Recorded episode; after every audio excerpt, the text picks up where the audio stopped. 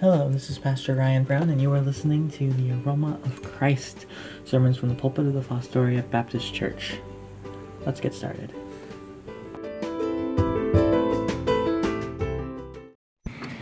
Our scripture reading for this week is Exodus 20, verses 1 through 17. And the reason this is our scripture reading is because Jesus, in this part of the Sermon on the Mount, is showing how we, as his followers, are supposed to obey the law as it is fulfilled in him. And particularly in our text today, he talks about thou shalt not kill and thou shalt not commit adultery, verses 13 to 14, and shows how he fulfills the heart of it and how we as his followers are to fulfill the heart and intent behind the command. And thus actually makes the standard higher. And so we will read the entirety of the ten words, the ten commandments the scripture says, And God spake all these words, saying, I am the Lord thy God, which have brought thee out of the land of Egypt, out of the house of bondage. Thou shalt have no other gods before me. Thou shalt not make unto thee any graven image, or any likeness of anything that is in heaven above, or that is in the earth beneath, or that is in the water under the earth. Thou shalt not bow down thyself to them, nor serve them, for I, the Lord thy God, am a jealous God visiting the iniquity of the fathers upon the children unto the third and fourth generation of them that hate me, and showing mercy unto thousands of them that love me, and keep my commandments. Thou shalt not take the name of the Lord thy God in vain, for the Lord will not hold him guiltless that taketh his name in vain. Remember the Sabbath day to keep it holy. Six days shalt thou labor, and do all thy work. But the seventh day is the Sabbath of the Lord thy God in it thou shalt not do any work, thou, nor thy son, nor thy daughter, thy manservant, nor thy maidservant, nor thy cattle, nor thy stranger that is within thy gates. For in six days the Lord made heaven and earth, the sea, and all that in them is, and rested the seventh day. Wherefore the Lord blessed the Sabbath day and hallowed it. Honor thy father and thy mother, that thy days may be long upon the land which the Lord thy God giveth thee. Thou shalt not kill. Thou shalt not commit adultery. Thou shalt not steal. Thou shalt not bear false witness against thy neighbor. Thou shalt not covet thy neighbor's house. Thou shalt not covet thy neighbor's wife, nor his manservant, nor his maidservant, nor his ox, nor his ass, nor anything that is thy neighbor's.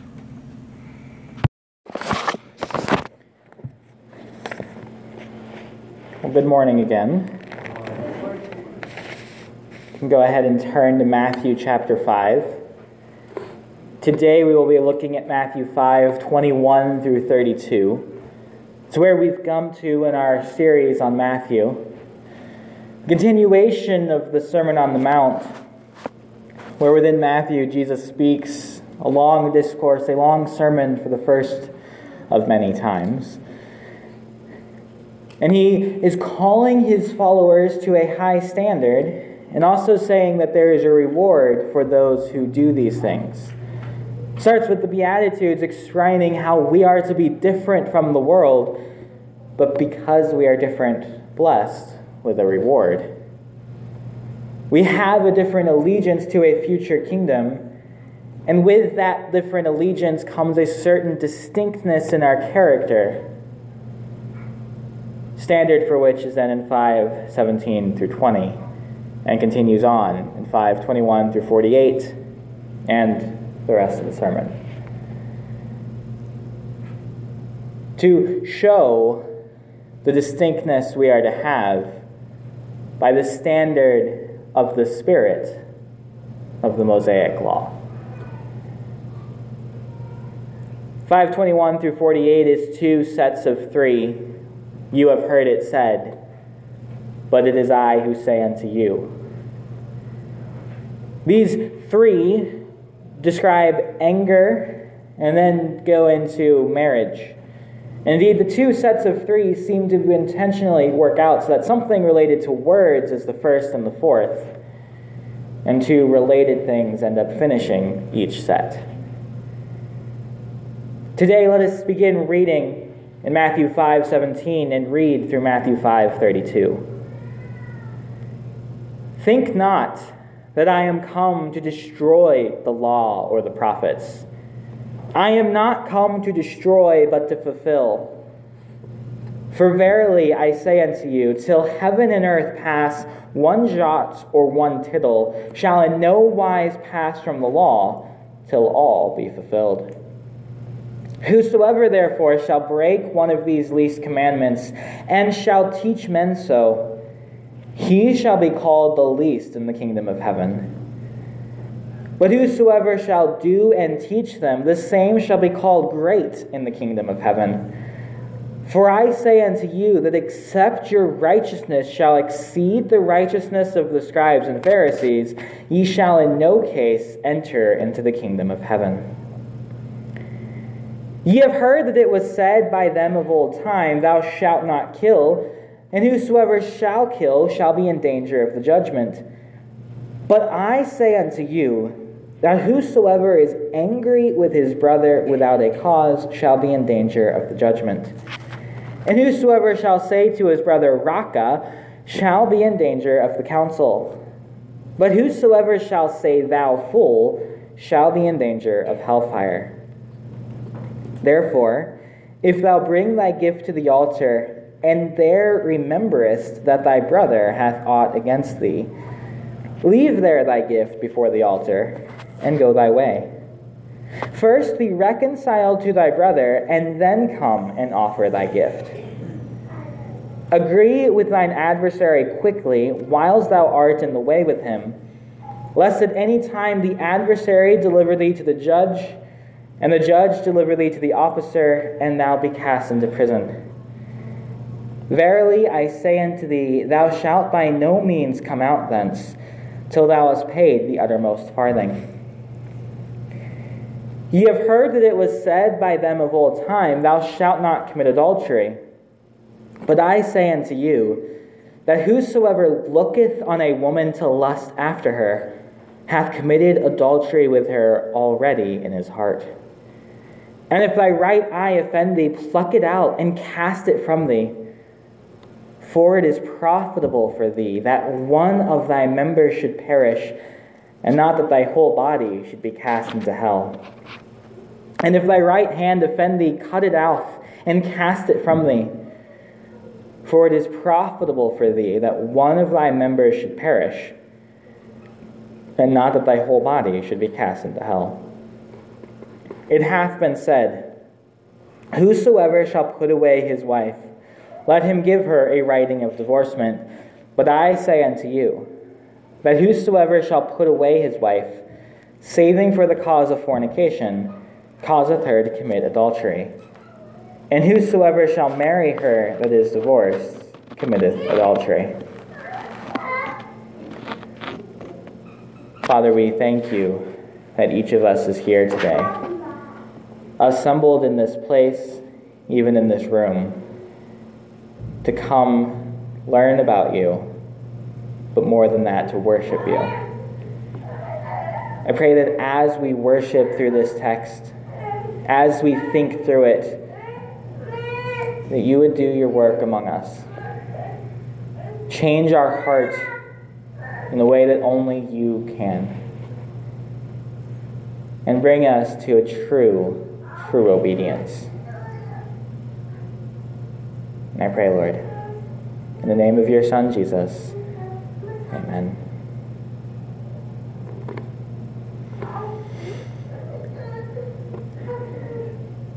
Random fact there is as much sugar in a 20 ounce bottle of soda as in six donuts.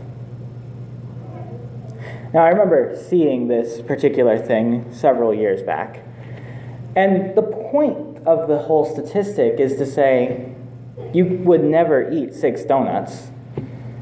It'd be way too much sugar to possibly do but you would drink 20 ounces of soda as if it were nothing.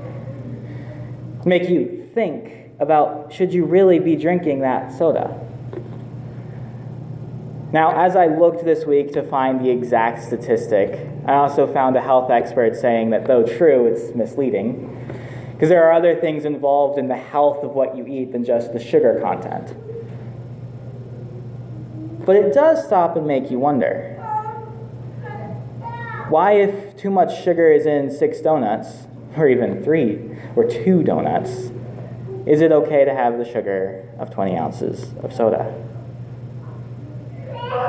And a similar thing comes in in this text, where Jesus is looking at these commands from the Ten Commandments of thou shalt not kill and thou shalt not commit adultery. And we look at those and we see those as big, strong, serious commands. We understand that we wouldn't do that. But then he's saying it's also just as damning, just as condemning to be angry or to lust. And if you won't do this big thing of murder and, and of adultery, you should also be concerned with what you think is nothing of anger, insults, and lust. And so he encourages us not to settle for changing our actions without a changed heart. As already mentioned, we have a set of three here. Ye have heard, but I say unto you. And the first one is in verses 21 through 26 anger and murder. Verse 21 Ye have heard that it was said by them of old time, Thou shalt not kill, and whosoever shall kill shall be in danger of the judgment. You all have heard at some point that it was said by or to them of old time, particularly talking about the Exodus generation that would become the wilderness generation, that they were told these commands through Moses. This one we've already read in Exodus 20:13, thou shalt not kill. The rest of the quotation, and whosoever shall kill shall be in danger of the judgment, is a, a summary, an accurate summary of different Old Testament texts that do describe a punishment for one who does kill. One such place would be in Exodus 21:12, he that smiteth the man so that he die shall be surely put to death. So, though not itself a scriptural quotation, this tradition is in line with the scripture. And it's pretty clear that Jesus isn't going to contradict this. We know that already. He said he did not come to destroy, but to fulfill in verse 17. And he's going to push us not to think about this in terms of, yeah, murder is fine but to go somewhere else when there is the contrast. And so then we get in verse 22 But I say unto you, that whosoever is angry with his brother without a cause shall be in danger of the judgment. And whosoever shall say to his brother, Raca, shall be in danger of the council. But whosoever shall say, Thou fool, shall be in danger of hellfire. Whosoever is angry with his brother.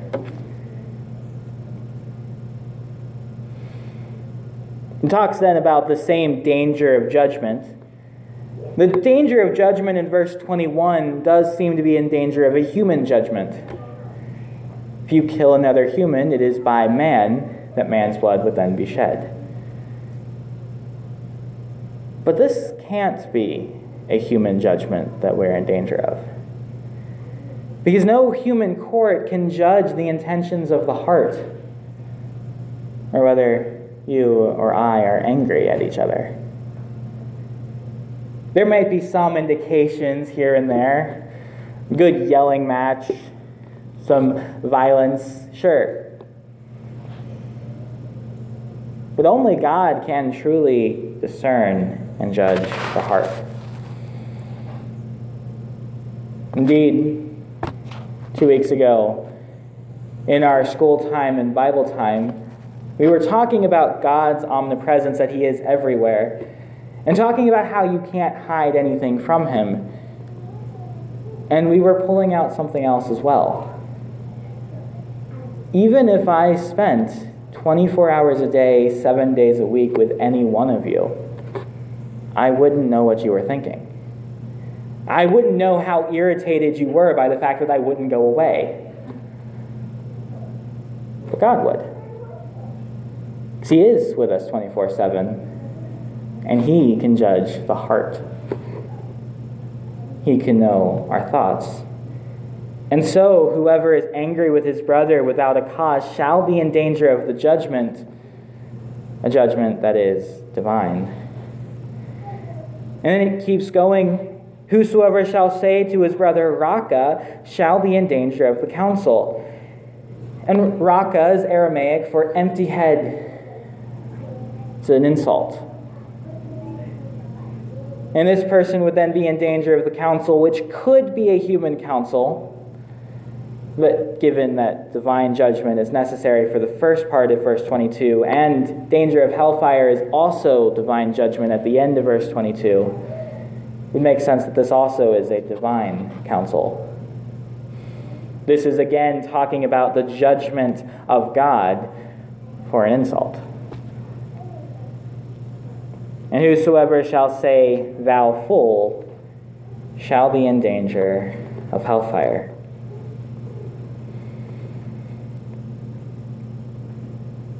It's easy to not kill. It's not so easy to not be angry or to not insult. It's not so easy to tame the tongue so that we never have these moments of anger. But though we may not kill, if our heart is already doing actions wishing for someone's downfall, wishing that God would show them how wrong they are, have we not already started killing them in our hearts? Have we not already pushed ourselves in that direction? And if we wouldn't kill, shouldn't we not be angry as well? Now, it does become clear that this isn't as universal as it first sounds. Jesus himself does get angry. Most famously, he turns over the tables in the temple, saying, Why have you made this a den of robbers? Sin does anger him, and in Matthew 23 17, he calls the Pharisees fools. but He is pushing us. That anger is just as condemning and needs to be dealt with just as well. Even if there are some places here and there, as a general rule, as a proverb, anger should be avoided. So let's not be content. Let's not look at our life and say, well, I haven't done anything truly harmful in anger.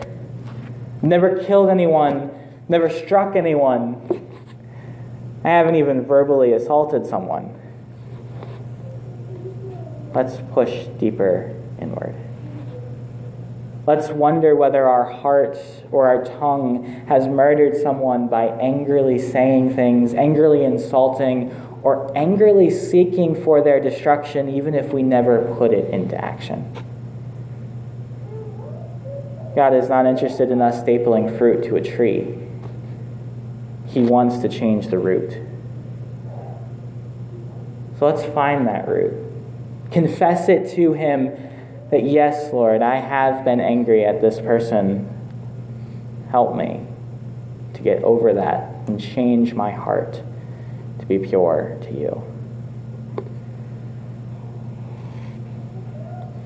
Unbeliever, as we will continue to see through this time, the standard for entering the kingdom, the standard for being right with God is high, impossibly high.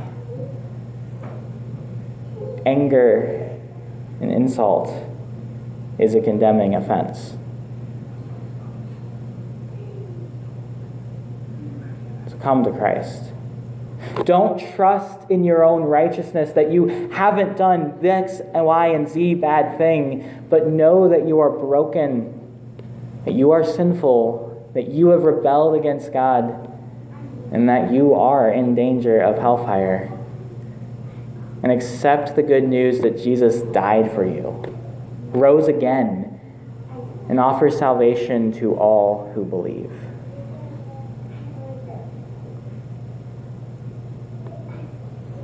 And then Jesus continues. As we saw in early December, he doesn't take the illustration and application as you would expect. It's almost seeming like we already understand what implications this has for our own anger. He then points us to then how to respond to others' anger against us. So illustration one goes to the temple, the pinnacle of old covenant worship, and says this Therefore, if thou bring thy gift to the altar, and there rememberest that thy brother hath aught against thee, leave there thy gift before the altar, and go thy way. First be reconciled to thy brother, and then come and offer thy gift. He goes from the principle to the application, by putting out this illustration someone being ready to do this pinnacle of worship at that time, of offering a sacrifice. And they're realizing that his brother has a reason to be angry against him. And so leaving the gift and going back. And as a reminder, there is only one temple. This isn't going across town, not walking across the auditorium. This could be a travel of weeks to go back home and talk to the brother. And as one commentator rightly notes, the improbability of the scenario emphasizes Jesus' point that the importance of right relationships demands decisive action. So don't let your brother be angry with you. Go Seek reconciliation, then come and worship. Then come and offer the gift at the altar. And then he also says, not just for your brother's sake, but for your own sake, be quick. Illustration of the second is the court. Verse 25 Agree with thine adversary quickly, whilst thou art in the way with him lest at any time the adversary deliver thee to the judge, and the judge deliver thee to the officer, and thou be cast into prison. Verily I say unto thee, thou shalt by no means come out thence, till thou hast paid the uttermost farthing. It could be significant consequences for that coming to a reconciliation. We do some pretty crazy things in anger. And here the point is if you don't agree with your adversary quickly, if you don't seek that reconciliation, he may just get an upper hand and send you to prison until you can make things right. So, after having pushed murder to not just be about the actual act, but into the hearts of anger and insults, he then continues on with the very next commandment in the Ten Commandments Thou shalt not commit adultery. And so in verses 27 through 30, Jesus talks about lust and adultery. Ye have heard that it was said by them of old time, Thou shalt not commit adultery. Again, you have heard the statement extramarital relations should not occur. Adultery cannot happen among followers of God. We've also already read this in Exodus 20 14. And we also intuitively understand that that's wrong. We have additional reason beyond just the statement that Jesus is coming to fulfill the law to expect this to continue. And so we aren't surprised when he strengthens it as well. Verse 28 But I say unto you, that whosoever looketh on a woman to lust after her hath committed adultery with her already in his heart.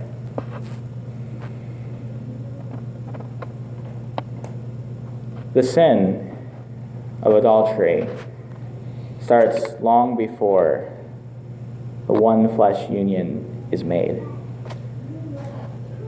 It's possible that you have never voluntarily entered a one flesh union outside of marriage.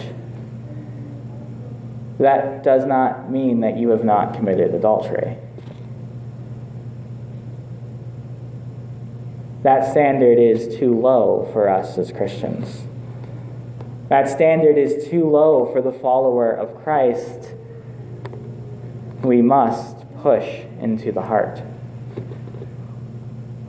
into whether we have desired someone who is not our spouse. And I, I want today to make a bold claim.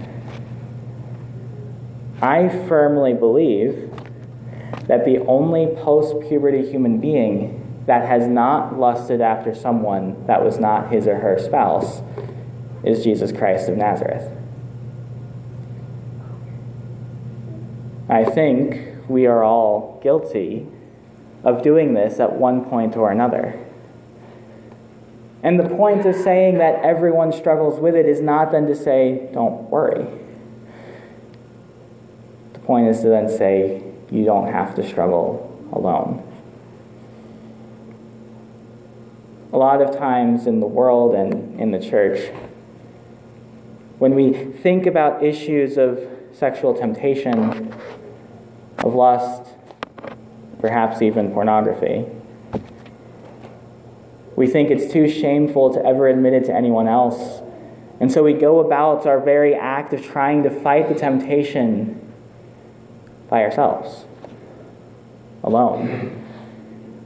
Too embarrassed to let anyone in, and so consistently failing, falling, and struggling. And I want to encourage each one of us today not to fight alone.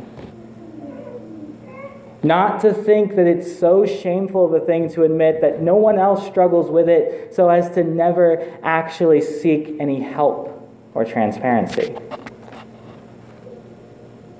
To lower that stigma even more, I present to you the fact that I have been involved in transparency groups for sexual sin. They have been very, very helpful in my life. So if you are overwhelmed, if you are feeling like you are consistently falling prey to lust, pornography, or any sexual sin of the heart or otherwise, seek help. Come, confess. Here is the particular action step for that. Yes, this is a sin. Yes, it is a problem. Yes, the act is shameful, but the confession of it is not. If you are a man struggling with this, come to me today, sometime this week. Call me up, write something down. I will not embarrass you, I will not guilt trip you, but I will seek a step forward to how we can combat it together. And if you are a woman struggling with this type of sexual sin, then Michaela has agreed to do the same for you. To talk to her,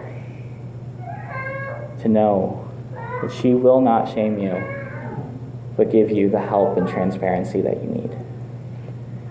And yes, that will still be embarrassing. But the stakes are too high to let that embarrassment stop us. Verse 29.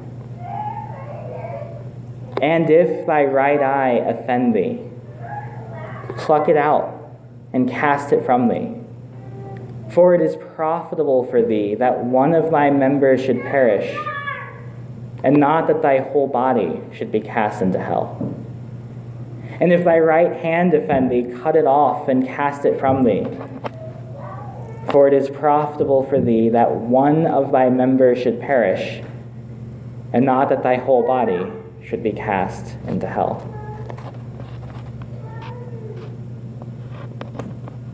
If your right eye is causing you to commit sin, to lust, Jesus here exaggeratingly tells you to cut it off and cast it from thee. It's better to cast off that one member than to have your whole body cast into hell. So cut it off, cast it away. Your purity is more important than your eye. And then he continues generalizing it to all sin. If your right hand offend thee, cut it off and cast it from thee. For it is profitable for thee that one of thy members should perish, and not that thy whole body should be cast into hell.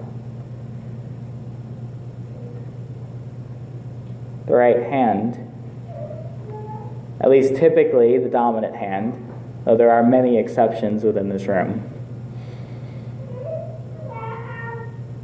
It's more important to have holiness in our life than to have that right hand. Charles Spurgeon well says on these words Holiness is to be our first object. Everything else must take a very secondary place. Right eyes and right hands are no longer right if they lead us wrong.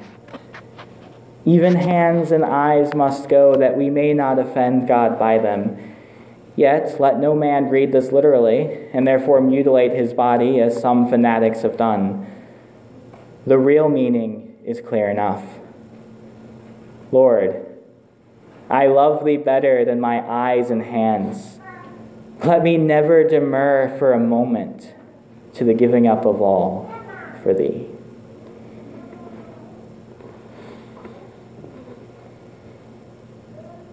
So let it be of us. That we love Jesus better than our eyes and our hands, and never disdain the giving up of everything for Him. From here, this move and breaking of a one flesh union by the forming of another one flesh union. Jesus then transitions into the breaking of a one flesh union by divorce. We're not going to go into detail on what divorce has talked about in the Bible. We will cover that in Matthew 19, which will be sometime in late October. But just as is true for lust and adultery and anger and murder, there is grace and forgiveness for those covered by divorce as well. And I say that a little bit more personally affected. I do remember sitting in the front row of Gospels class, hearing about Jesus' teaching on divorce, and having tears brought to my eyes my dad and mom. Their marriage is not my dad's first. And thinking through and wondering is my very existence because of a marriage that should never have happened was difficult, is difficult. But their marriage is beautiful and godly regardless of whether it should have happened, God has been using it to raise children. There is still grace and forgiveness.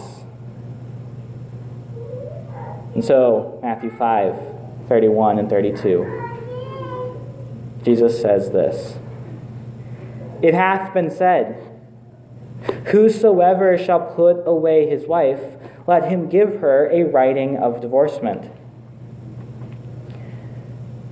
This is a loose quotation of Deuteronomy 24 1, in which Moses permits divorce, allows for the possibility of it occurring.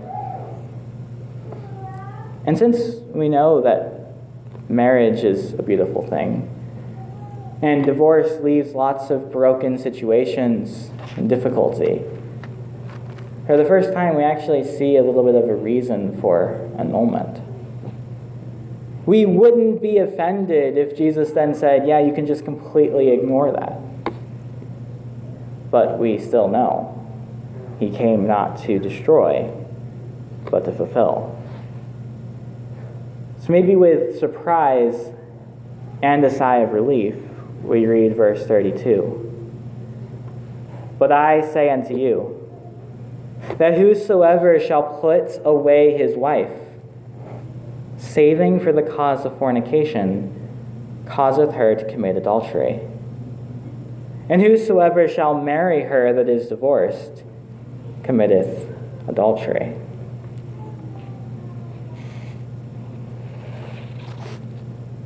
That certainly does sound a lot like abolishing the permission to divorce that Moses gave. Jesus came to fulfill the law. And as we talked on last week, that also means what continuity it has is determined by how he fulfills it.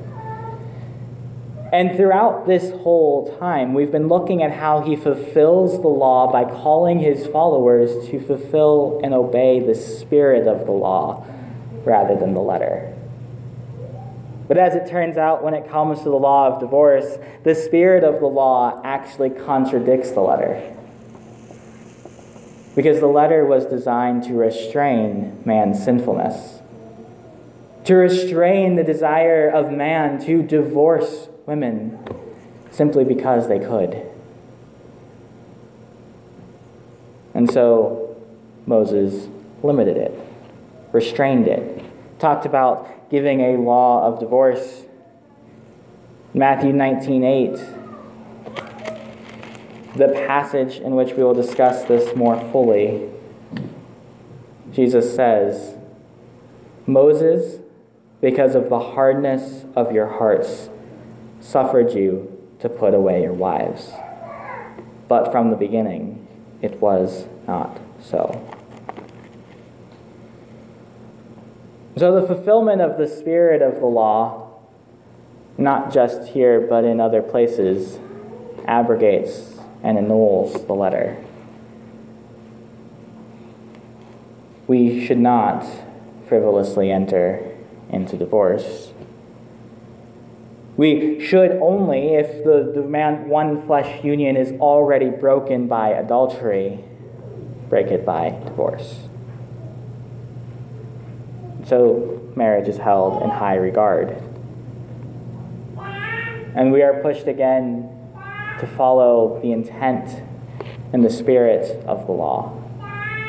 Not just to be content with changed external actions, but to seek a changed heart.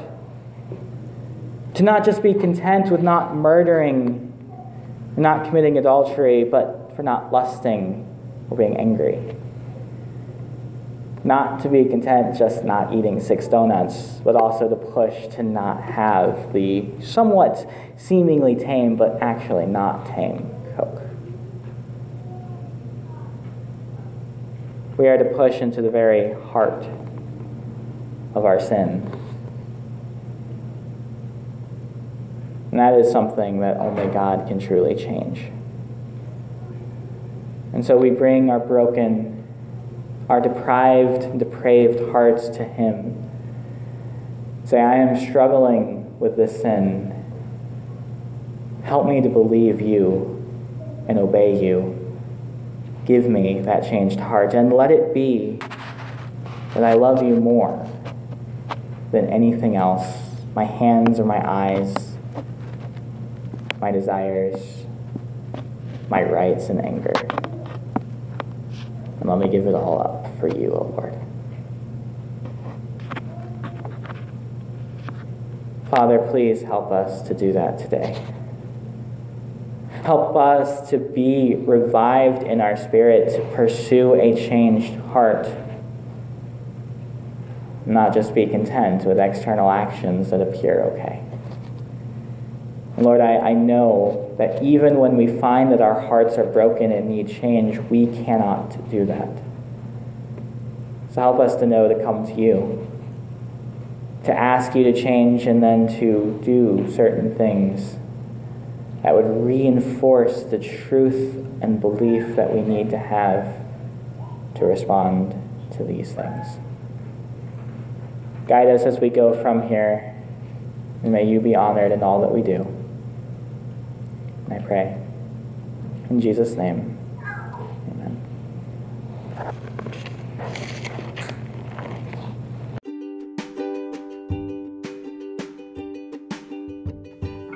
Thank you for listening to Aroma for Christ, sermons from the pulpit of the Fostoria Baptist Church. Do you remember 2 Corinthians 2 15 through 16? For we are the aroma of Christ to God among those who are being saved and among those who are perishing. To one a fragrance from death to death, to the other a fragrance from life to life. Who is sufficient for these things?